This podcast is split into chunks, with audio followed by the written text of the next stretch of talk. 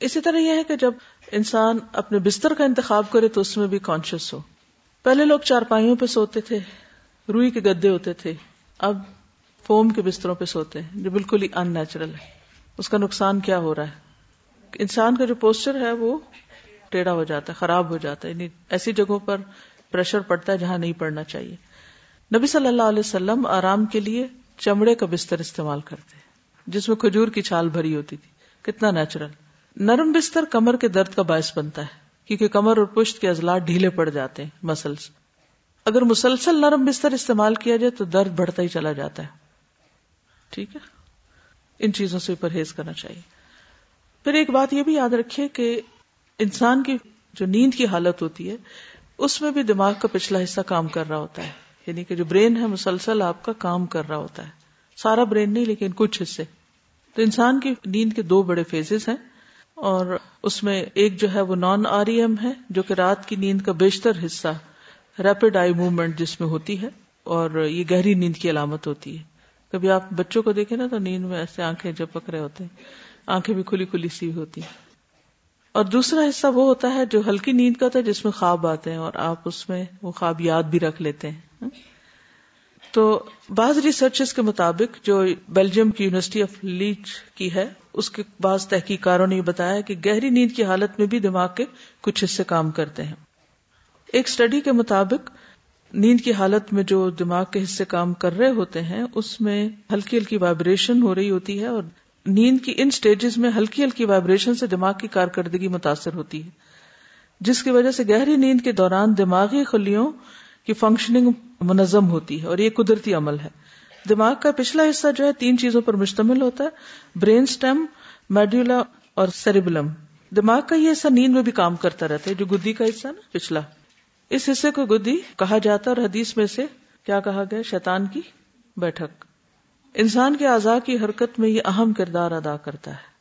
یعنی انسان جو کچھ موومنٹ کرتا ہے، اس کا تعلق اس سے کیونکہ یہ پورے نروس سسٹم کے ساتھ کنیکٹڈ ہوتا ہے۔ اس کے علاوہ توجہ لینگویج اور خوف اور خوشی کے رد عمل کو بھی ریگولیٹ کرنے میں مدد دیتا ہے، اہم کردار ادا کرتا ہے۔ سربلم جو ہوتا ہے، جسم کی حرکات کو خود انیشیٹ نہیں کرتا، بلکہ کوآڈینیشن اور پرسیجن وغیرہ میں مدد دیتا ہے۔ یہ جسم کے سینسری سسٹم اور دماغ کے حصوں سے ان پٹ حاصل کرتا ہے اور پھر موٹر ایکٹیویٹی کو فائن ٹیون کرتا ہے۔ تو یہ سارے حصے جو ہیں، رات کو جب انسان آرام کرتا ہے، تو اس وقت ان کو بہتر فنکشن کرنے اور اپنے آپ کو آرگنائز کرنے کا موقع ملتا ہے۔ لیکن جب آپ آرام نہیں کرتے اور رات کو پھر جاگے رہتے ہیں یا صحیح طور پر نیند نہیں لیتے، تو اس سے ان حصوں کی کارکردگی جو ہے وہ متاثر ہوتی۔ اب یہ جو شیطان کی گدی اور پھر نیند کے اندر ان حصوں کا کام کرنا اور خواب دیکھنا، تو آپ نے دیکھا کہ بعض اوقات نیند میں آپ ڈر جاتے ہیں اور آپ کو خواب اس قسم کے آ رہے ہوتے ہیں کہ جو آپ کو خوف زدہ کرتے ہیں۔ تو حدیث میں کیا آتا ہے؟ کہ ایسے ڈرانے والے خواب جو ہیں وہ کیا ہیں؟ جی۔ تو اس لیے اگر آپ رات کو سوتے وقت آیت الکرسی پڑھ لیتے ہیں تو اللہ کی طرف سے ایک محافظ مقرر ہو جاتا ہے، جس کی وجہ سے آپ پھر اس خوف سے باہر آ جاتے ہیں۔ اور شیطان کو اپنی کارکردگی کا موقع کم ملتا ہے۔ اب اس کو پڑھ کے سازا، میں یہ سوچ رہی تھی کہ جیسے کہا گیا نا کہ جو صبح نہیں اٹھتے اور اللہ کا ذکر نہیں کرتے، تو وہ شیطان نے جو تین گرہیں باندھی ہوتی ہیں وہ نہیں کھلتی۔ تو گرا باندھنے سے مجھے یہ سمجھ آیا کہ ایسی حالت میں جب انسان سویا ہوتا ہے تو یہ جو حصہ ہے پھر اس کے اندر جو یہ پازیٹو ایکشن ہو رہا ہوتا ہے جو دماغ کو آرگنائز کر رہا ہوتا ہے وہ پھر نہیں ہو پاتا یا کچھ اس طرح کی چیز ہے کہ پھر انسان جب اٹھتا بھی ہے تو وہ پھر فریش نہیں ہوتا۔ جی پھر بوجھل ہوتا ہے اور ایسا ہوتا ہے۔ یعنی اصل حقیقت تو اللہ ہی کو پتا ہے لیکن اب دیکھیے کہ کچھ لوگ ایسے ہیں کہ جو مسلمان ہیں لیکن ان کا یقین کوئی نہیں جو کچھ نبی صلی اللہ علیہ وسلم نے فرمایا کہ وہ سچ ہے۔ لہٰذا وہ اس کو سیریسلی نہیں لیتے۔ وہ کہتے ہیں یہ ہمارے ماں باپ بس ہمیں زبردستی کہتے رہتے ہیں اور کوئی ضروری نہیں ہے ان سب چیزوں پہ عمل کرنا۔ کچھ لوگ ایسے ہیں کہ جو مسلم تو نہیں ہے وہ کوئی بھی ریلیجن نہیں رکھتے یا کوئی مخصوص ریلیجن برائے نام رکھتے ہیں، لیکن وہ انسان کے اندر جو مختلف اس کے حصے ہیں، اس کو ڈسکور کرنے اور ان کی فنکشنز کو اور انسان کی جو مختلف حالتیں ہوتی ہیں، ان کے سبب اور ریزنز جاننے کو یا ریئیکشنز ہوتے ہیں، ان کی اصل جاننے کی فکر کرتے رہتے ہیں اور مختلف طرح کی ریسرچ کرتے رہتے ہیں۔ ان کو چونکہ دین کا کچھ پتا نہیں ہوتا، لہٰذا ان کی ریسرچ ٹوٹلی ایکسپیرئنس بیسڈ ہوتی ہیں۔ ان میں سے کچھ چیزیں ان دونوں کو میچ کرنے لگتی ہیں یعنی جو ہم نے قرآن و سنت میں پڑھا اور جو ہم ان ریسرچ میں پڑھتے ہیں۔ اب اگلے لیول پہ آ کے اسٹڈی کی ضرورت ہے۔ اس طرح کی ریسرچ کو بھی جمع کیا جائے اور دوسری طرف قرآن و سنت کا بھی تھورولی مطالعہ کیا جائے کہ مختلف چیزوں کو حقیقت میں نہیں، بالکل اپنا ذہن صاف کر کے کہ کس طرح مختلف چیزوں کو بیان کیا گیا ہے اور پھر کس طریقے سے ہمارے اعمال ہوتے ہیں اور ان پر شیطانی اثرات کس طرح کے ہیں اور ہماری سوچ سمجھ کا کتنا دخل ہے اور کتنے ہم اپنی زندگی کے بارے میں سنجیدہ ہیں اور اپنی آخرت کے بارے میں، تو ان ساری چیزوں کا تعین اسی سے ہوگا جب ہم واقعی ان چیزوں کو سنجیدگی سے لیں گے بھی اور ان کو اپنی زندگی میں لانا بھی چاہیں گے۔ ورنہ یہ بھی پڑھ لیا، وہ بھی پڑھ لیا اور ہم الٹے ہی سو رہے ہیں اور الٹے کام کر رہے ہیں اور منفی سوچ کا شکار ہے اور شیطانی وسوسوں کا شکار ہے اور خود اپنے آپ کو بھی نہیں ڈسکور کر پا رہے یہ سب ہمارے ساتھ ہو کیوں رہا ہے۔ اس وقت دنیا میں انسانوں کی ایک بہت بڑی اکثریت جو ہے وہ ذہنی امراض کا شکار ہے۔ ان کا حل کیا ہے؟ علاج کیا ہے؟ مجھے یوں لگتا ہے کہ زیادہ یا کم ہر شخص کسی نہ کسی درجے کی ذہنی تکلیف میں مبتلا منفی سوچ سب سے بڑی ذہنی بیماری جس سے آگے مزید بیماریاں جنم لیتی ہیں۔ کریٹیکل تھنکنگ اور چیز ہوتی ہے اور منفی سوچ اور چیز ہوتی منفی سوچ میں انسان صرف ایپ دیکھتا ہے اور انہیں کو اچھالتا ہے۔ اور کریٹیکلی کسی چیز کے فائدے اور نقصان دونوں دیکھ رہا ہوتا ہے۔ یعنی کریٹیسم برا نہیں ہوتا، کیونکہ کریٹیسم میں آپ ان بایسڈ کسی بھی چیز کے اندر اس کی جو اسٹرینتھ ہے ویکنیس ان سب کا جائزہ لے رہے ہوتے ہیں۔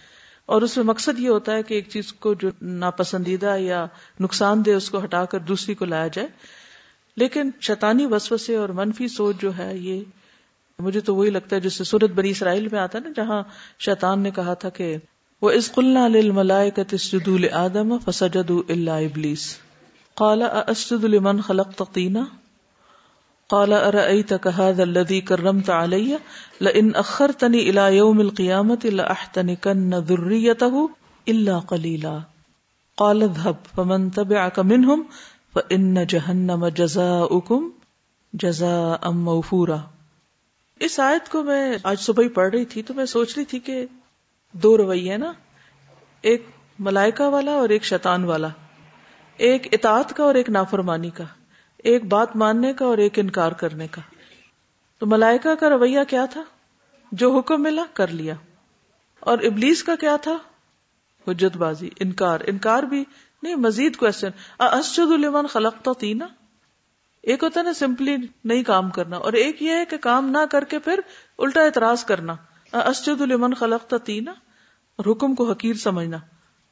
کوئی نہ کوئی حجت نکال لینا، کوئی بحث کرنے لگ جانا یا کوئی وجہ بنا لینا عمل نہ کرنے کی۔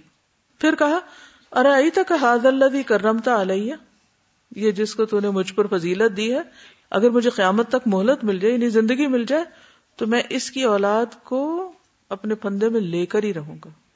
اللہ کلیلہ بہت تھوڑے بچیں گے۔ یہ ہے وہ چیلنج جس کا ہم سب سامنا کر رہے ہیں سب اور ہمارے ہر عمل کے اندر کہیں نہ کہیں سے شیطان داخل ہو جاتا ہے۔ میں غور کر رہی تھی کہ کوئی لیسن ایسا نہیں گزرا جس میں شیطان کا عمل دخل نہ ہو۔ چاہے کھانا پینا الٹے ہاتھ سے کھلواتا ہے اور بہت سی چیزیں جو شیطانی طریقے ہیں کھانے کے۔ پھر اس کے بعد سنت سے ہٹ کر جن چیزوں کو نبی صلی اللہ علیہ وسلم نے ناپسند کیا یا جن چیزوں کے آپ قریب نہیں گئے یعنی کہ جن چیزوں سے بچنے کا ہمیں حکم دیا ان چیزوں کی طرف رغبت دلانا۔ اور پھر اس کے بعد اب سونے کا ہے، تو سونے میں جو سب سے شارٹیسٹ نیند ہے، کیلولا اس سے بندوں کو ہٹا دینا، اس سنت کو بھلوا دینا ہاں؟ یہ سب کچھ کیا ہے؟ پھر یہ کہ رات کو سوتے وقت صحیح دعائیں نہ پڑھنا پراپر عمل نہ کرنا، تو ہم تو خود دعوت دیے شیطان کو کہ ٹھیک ہے، آؤ پھانسو ہمیں، جو جی چاہے کرو۔ استاد، آپ کی بات سے مجھے سالوں کی ایک میری مشکل جو ہے وہ دور ہوئی، اور وہ یہ تھی کہ میں کیلولا جیسے لمبا کرتی تھی اور اس کے بعد وہی جو آپ نے کہا نا کہ رات کو پھر اور ایکٹیو ہو جاتے ہیں۔ تو بالکل یہی ہوتا تھا کہ شروع کا وقت سستی کے ساتھ گزرنا اور اس کے بعد والا کہ میں اتنی زیادہ فریش ہوں اور اب میں نہ کچھ کروں اور میں کیسے عشاء کے فوراً بعد سو جاؤں۔ لیکن مجھے وجہ پھر بھی نہیں پتا تھی۔ جب وہ ہوئی نا کہ لمبی نیند کے بعد یہ مسئلہ ہوتا ہے تو مجھے لگا کہ مطلب ہم لوگ کیلولا کے نام پر کر رہے ہوتے ہیں اور اتنی لمبی نیند لے لیتے ہیں کہ پھر وقت پہ سو ہی نہیں پاتے۔ بالکل۔ تو اگر ہمارا یہ یقین ہو جائے نا کہ جو کام جتنا جیسے بھی نبی صلی اللہ علیہ وسلم نے کیا ہے نا، وہ سب سے بہترین طریقہ ہے۔ سب سے بہترین ہے۔ اور پھر اس نیت کے ساتھ ہم شروع کر دیں تو آپ دیکھیں گے کہ ہماری بہت ساری چیزیں اپنی جگہ پر آ جائیں گی اور زندگی تھوڑی بھی ہوئی تو اس میں بہت برکت ہو جائے گی۔ بہت کچھ کر جائیں گے۔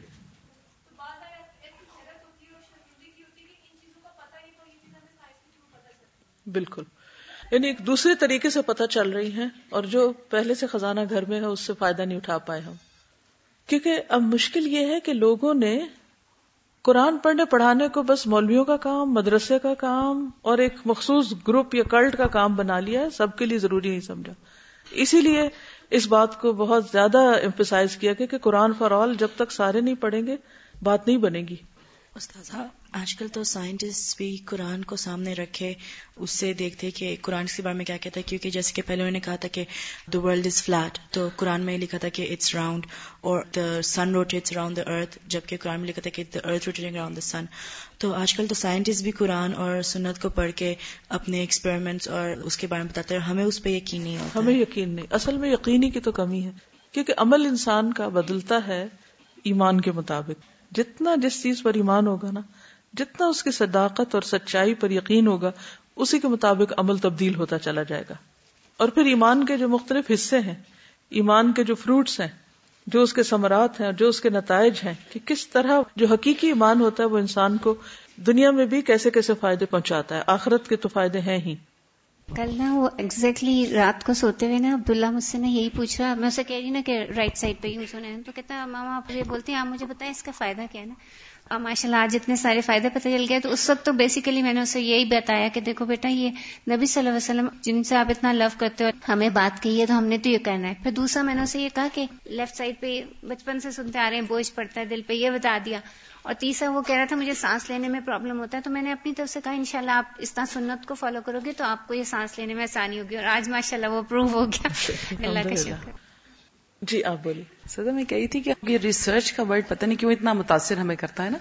تو آن لائٹر نوٹ ایک ریسرچ یہ تھی ابھی ذہنی صحت کی بات ہو رہی تھی تو ذہنی صحت کا کانسیپٹ بھی سب سے پہلے اسلام نہیں دیا تھا۔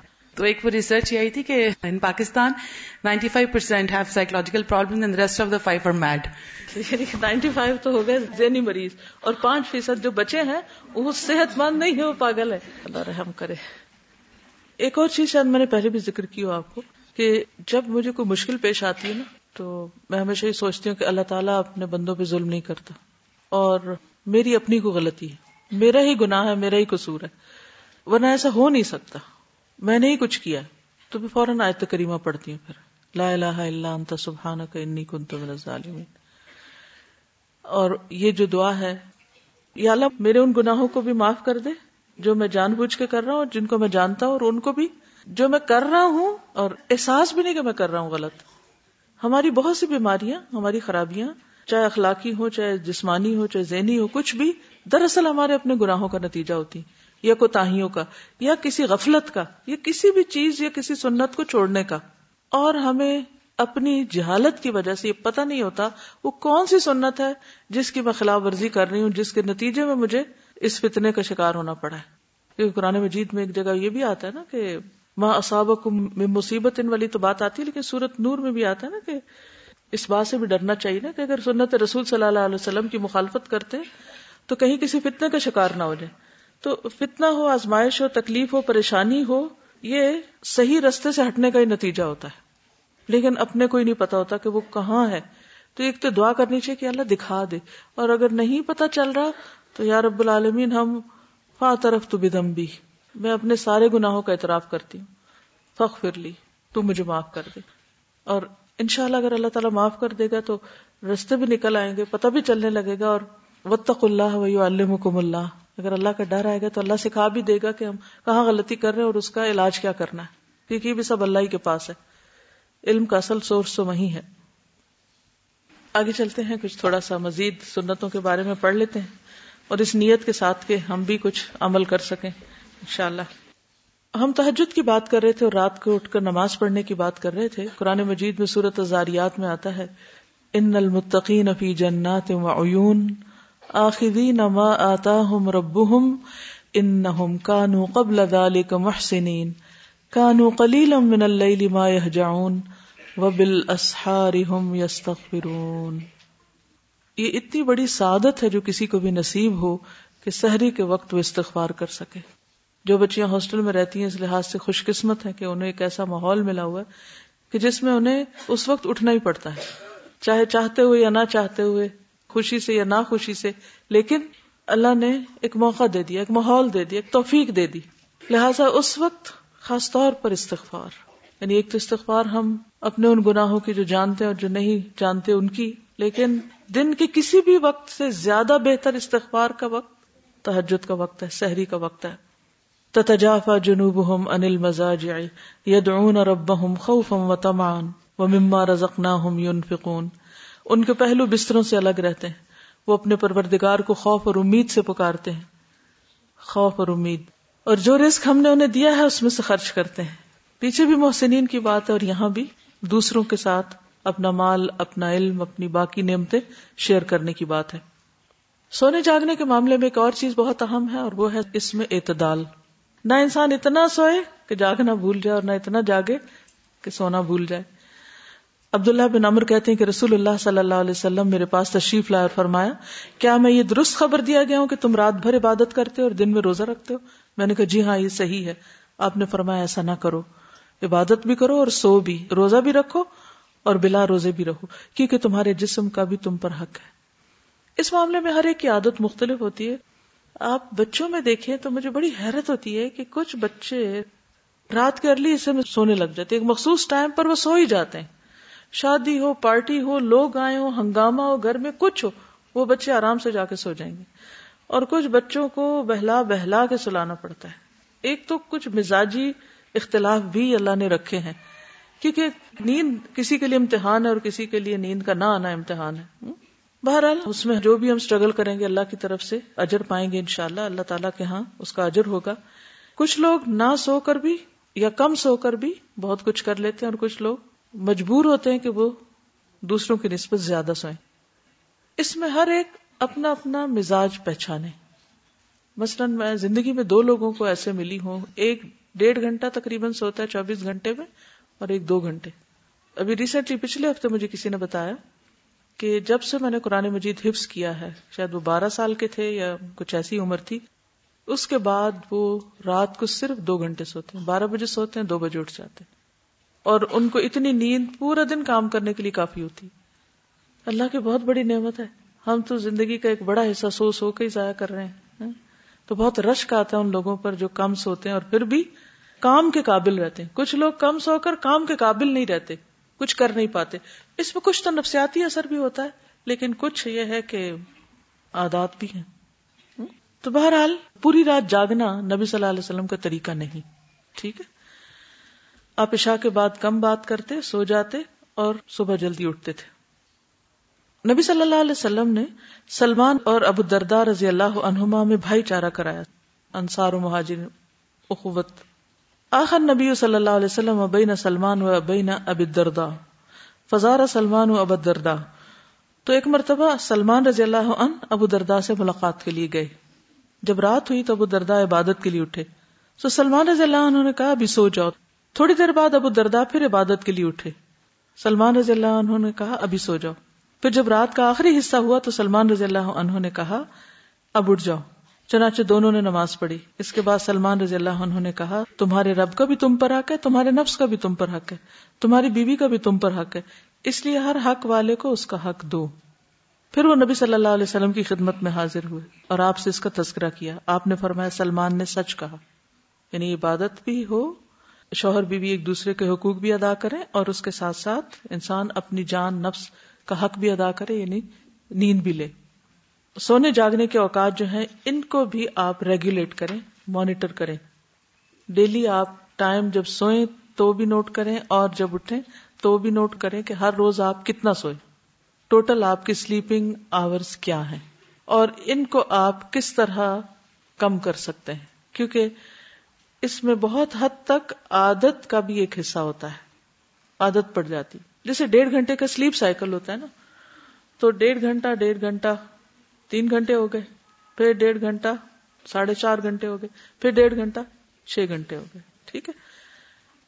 اگر کوئی شخص اس طریقے پر سوتا ہے کہ جیسے تین گھنٹے سوئے یا ساڑھے چار گھنٹے سوئے یا چھ گھنٹے سوئے، تو انشاءاللہ اس کو وہ جو ایک ریسٹلیسنس کی کیفیت ہے وہ نہیں ہوگی۔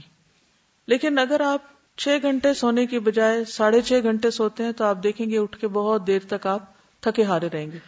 اسی طرح اگر آپ سیون آورس کر لیتے ہیں تو بھی، تو اس میں پھر کیا ہے؟ پھر سیون اینڈ ہاف کر لیں، اگر آپ نے اس سے زیادہ سونا ہے۔ اس میں دن کے بھی بیس منٹ یا آدھا گھنٹہ کیلولا کا بھی شامل کر لیں، کیونکہ ٹوینٹی فور آورز میں آپ کو وہ پورا کرنا ہے۔ ٹھیک؟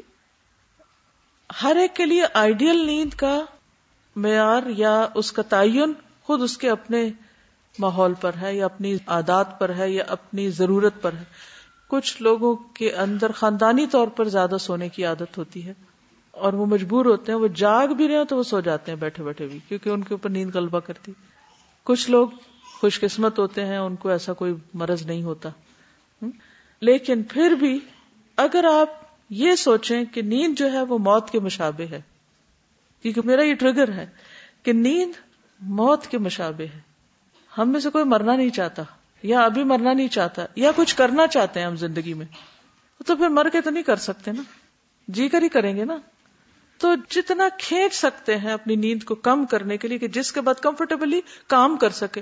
یہ نہیں کہ ڈیڑھ گھنٹہ سوئیں یا دو سوئیں کیونکہ وہ اور لوگ سو سکتے ہیں تو میں بھی یہ کر کے پھر کچھ کروں اور باقی سارا دن ادھر پڑے ادھر گرے کچھ نہ کریں، یہ بھی کوئی فائدہ نہیں۔ ٹھیک ہے نا؟ بڑی ہوئی نیند کو گٹائیں اور اس کو ایک خاص پیٹرن ملائیں اور پھر یہ کہ مخصوص اوقات پر اگر سوئیں اور جاگیں تو انشاءاللہ اس سے بھی آپ کو فائدہ ہوگا۔ تین طرح کے لوگ ہوتے ہیں۔ کچھ کو تو مخصوص اوقات میں ہی نیند آتی ہے۔ اگر ذرا سا بھی نیند ڈسٹرب ہو جائے، آگے پیچھے ہو جائے، وقت تو وہ نہیں سو پاتے۔ کچھ لوگ امام بخاری جیسے ہوتے ہیں کہ ان کے نہ سونے کا ٹائم ہوتا ہے، نہ جاگنے کا ہوتا ہے۔ وہ سوتے ہوئے بھی اٹھ اٹھ کے کام کرتے رہتے ہیں اور انہوں نے اپنے طریقے پر نیند کا پیٹرن سیٹ کیا ہوتا ہے۔ چاہے آپ ایک ہی اسٹریچ میں نیند لیتے ہیں، تو بھی آورز کیلکولیٹ کریں۔ یا آپ دن میں یا ٹوینٹی فور آورز میں آپ دو تین بٹس میں نیند لیتے ہیں، تو اس کو بھی ٹوٹلی کیلکولیٹ کریں کہ کتنا آپ لے رہے ہیں۔ ٹھیک ہے؟ کچھ لوگ رات کو جیسے تین گھنٹے سو کے، پھر اس کے بعد اٹھ کے تحجد وغیرہ پڑھ کے، پھر تھوڑا سا سو کے، پھر اس کے بعد کام کر کے، پھر دن میں کچھ آرام کر کے یعنی مختلف اوقات میں شارٹ نیپس لے کے اپنی ضرورت پوری کر لیتے ہیں اور ان وقفوں کے بیچ میں بہت پروڈکٹیو ہوتے ہیں۔ تو اپنے آپ کو پہچانیے کہ آپ کیسے بہتر کام کر سکتے ہیں۔ ایک اور چیز یہ ہے کہ سونے کے بعد کچھ لوگ جب اٹھ بھی جاتے ہیں تو اٹھتے نہیں۔ وہ بہت بڑا ٹائم ویسٹر ہے بیڈ میں پڑے رہتے ہیں، سوچتے رہتے ہیں۔ اگر ان کو کہا جائے بھی اٹھے تو کہتے اٹھے ہوئے ہیں۔ لیکن اٹھے دکھائی نہیں دیتے۔ تو اس سے بھی پرہیز کریں۔ یہ بہت بڑا ٹائم ویسٹر ہوتا ہے۔ ٹھیک ہے؟ نا تو ان شاء اللہ تعالی اپنے اوقات کو جتنا بہتر سے بہتر ہو سکے موسٹ فروٹفل بنائے زیادہ کارآمد بنائے صرف یہ نہ دیکھیں کہ کتنا سوئے اور کتنا جاگے، یہ بھی دیکھیں کہ جاگتے میں کیا کیا اور سوتے میں کیا کیا۔ بعض لوگ سوتے میں بڑے اچھے اچھے خواب دیکھتے ہیں۔ بعض لوگوں کو خواب میں بہت بہت چیزوں کے آئیڈیاز ملتے ہیں، کام کرنے کے طریقے ملتے ہیں، کئی مسائل کا حل ملتا ہے۔ کوئی ان کو خواب میں آ کر کچھ بتاتا ہے، یہ کرو، یہ نہ کرو۔ تو وہ بھی بڑا اچھا نیند میں بھی کلاس چل رہی ہوتی ہے۔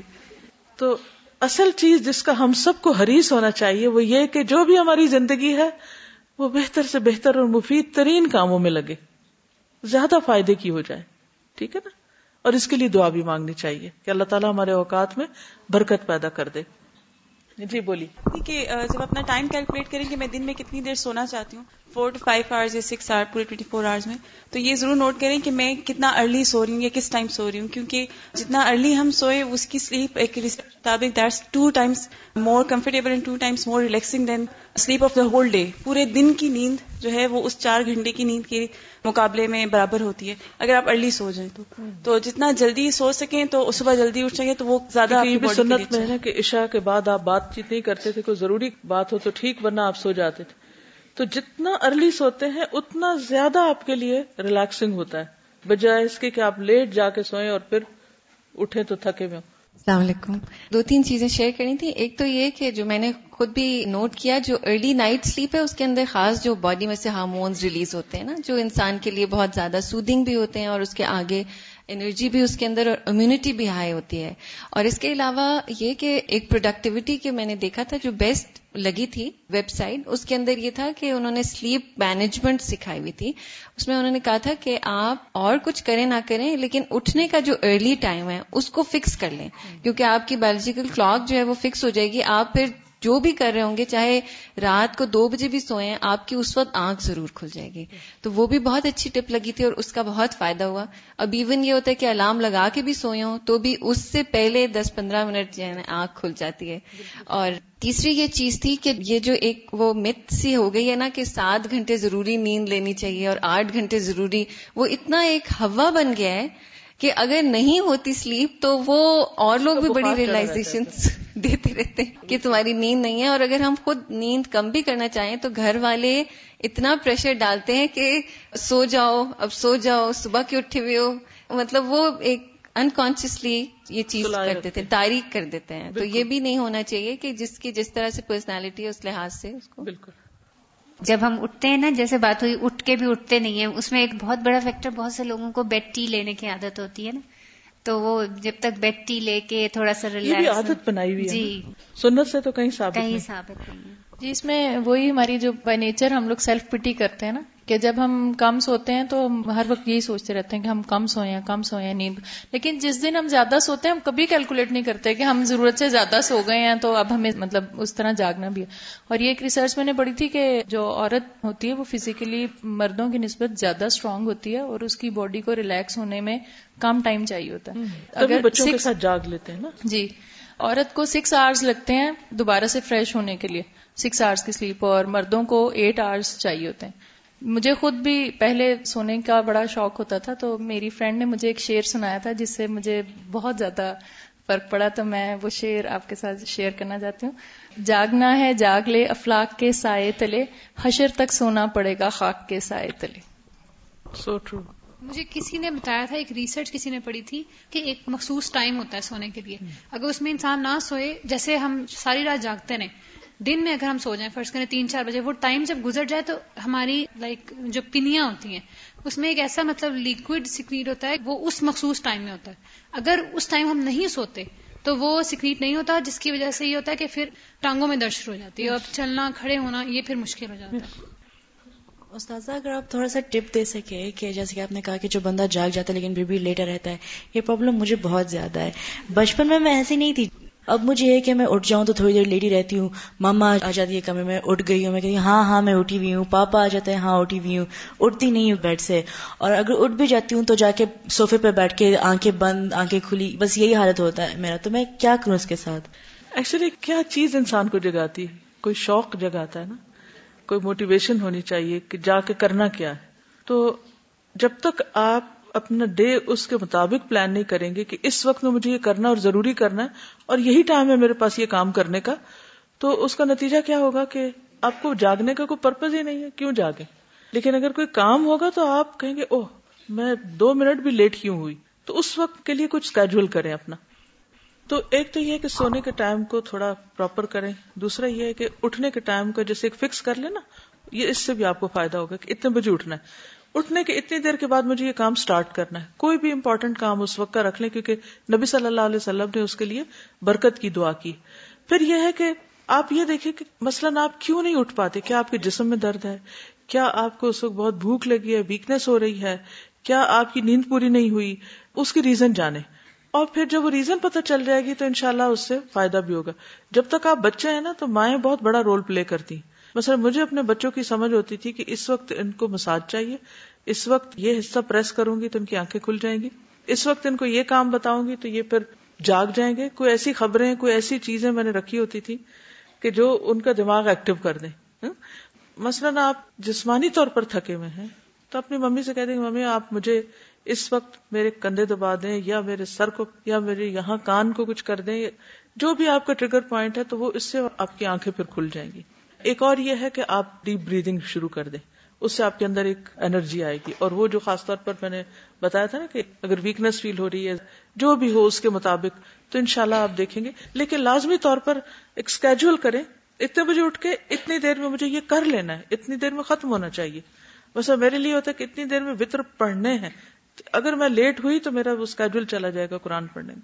اب وطر کا ٹائم تو آگے نہیں جا سکتا نا۔ وہ تو اس کا اینڈ ہے نا۔ تو اگر میں نے سستی کی تو کیا ہوگا؟ پھر پیچھے رہ جاؤں گی۔ تو یہ تو ہو نہیں سکتا کہ کوئی کام نہ کیا جائے تو پھر اس کا کوئی اجر ثواب مل جائے۔ اور پھر یہ کہ اتنی دیر میں فجر کی نماز ہو جانی چاہیے، اتنی دیر میں ازکار ہو جانے چاہیے۔ تو ہر چیز کے آپ چنکس بنا لیں۔ اور پہلے بھی شاید ایکسرسائز میں نے کرائی تھی کہ ایک دن میں آپ کو کیا کیا کرنا ہے؟ اس کو نوٹ کر لیں اور دوسری طرف کس وقت کون سا کام کرنا ہے تاکہ پھر آپ کے اوپر پریشر نہ ہو۔ زیادہ سے زیادہ کام کر کے بھی آپ انجوائے کریں اور آپ ریلیکسڈ ہوں کہ آپ نے اپنا آرام بھی لے لیا ہے، کھا پی بھی لیا ہے اور کام بھی ہو گیا۔ پھر اس کے بعد سونے سے پہلے صبح تحجد اور فجر کی نماز ادا کرنے کا ارادہ کر کے سونا۔ نبی صلی اللہ علیہ وسلم نے فرمایا، جو بستر پر آئے اور اس کی نیت یہ ہو کہ اٹھ کر رات کو نماز پڑھوں گا۔ پھر اس پر نیند کا ایسا غلبہ ہو کہ سوتے سوتے صبح ہو جائے۔ تو اس کو جس عمل یعنی نماز تحجد کی اس نے نیت کی تھی، اس کا ثواب بھی ملے گا اور اس کی نیند اس کے رب کی جانب سے اس پر صدقہ ہوگی۔ ٹھیک ہے؟ تو اس سے کیا پتا چلتا ہے کہ رات کو ہی نیت کر لیں کہ اتنے بجے اٹھنا ہے اور اتنے بجے یہ کام کرنا ہے۔ اگر کسی وجہ سے نہ بھی ہو سکا کبھی یا تاخیر ہو گئی تو بھی انشاءاللہ اجر مل جائے گا۔ رسول اللہ صلی اللہ علیہ وسلم نے فرمایا، اللہ تعالیٰ اس بندے پر رحم فرمائے جو رات کو اٹھ کر نماز پڑھتا ہے اور اپنی بیوی کو جگاتا ہے۔ اگر وہ انکار کرے تو اس کے منہ پہ پانی کی چھینٹے مارتا ہے۔ اور رحم فرمائے اللہ تعالیٰ اس بندی پر جو رات کو اٹھ کر نماز پڑھتی ہے اور اپنے شوہر کو جگاتی ہے، اگر وہ انکار کرے تو اس کے منہ پہ پانی کی چھینٹے مارتی ہے۔ تو بیدار ہوتے ہی روشنی کر دینی چاہیے، پنکھا اے سی بند کر دینا چاہیے تاکہ نیند کا غلبہ چلا جائے۔ اسی طرح یہ کہ ٹائمنگز اپنے مقرر کریں تاکہ اٹھنے میں آسانی ہو۔ پھر نیند سے طبیعت بوجھل ہو رہی ہو تو اپنے پاس ہی پانی رکھ کے سو جائیں اور اپنا ہاتھ اس میں ڈال کے اگر کوئی نہیں چینٹا مارنے والا تو خود اپنے منہ پہ مار لیں اور اس کا بندوبست کر لیں۔ اور اسی طرح کہ رات کو سوتے وقت بہت نہیں کھا کر سوئے تاکہ آپ صبح جاگ سکیں۔ ٹھیک ہے؟ جی آپ فرمائیے۔ جی ہاں الارم دور رکھے تاکہ آپ کو اٹھ کے اس کو اٹھانا ہی پڑے۔ ورنہ وہ آپ کو اتنا اریٹیٹ کرے گا کہ آپ سو نہیں سکیں گے۔ سبحانك اللهم وبحمدك اشهد ان لا اله الا انت استغفرك واتوب اليك السلام علیکم و رحمۃ اللہ وبرکاتہ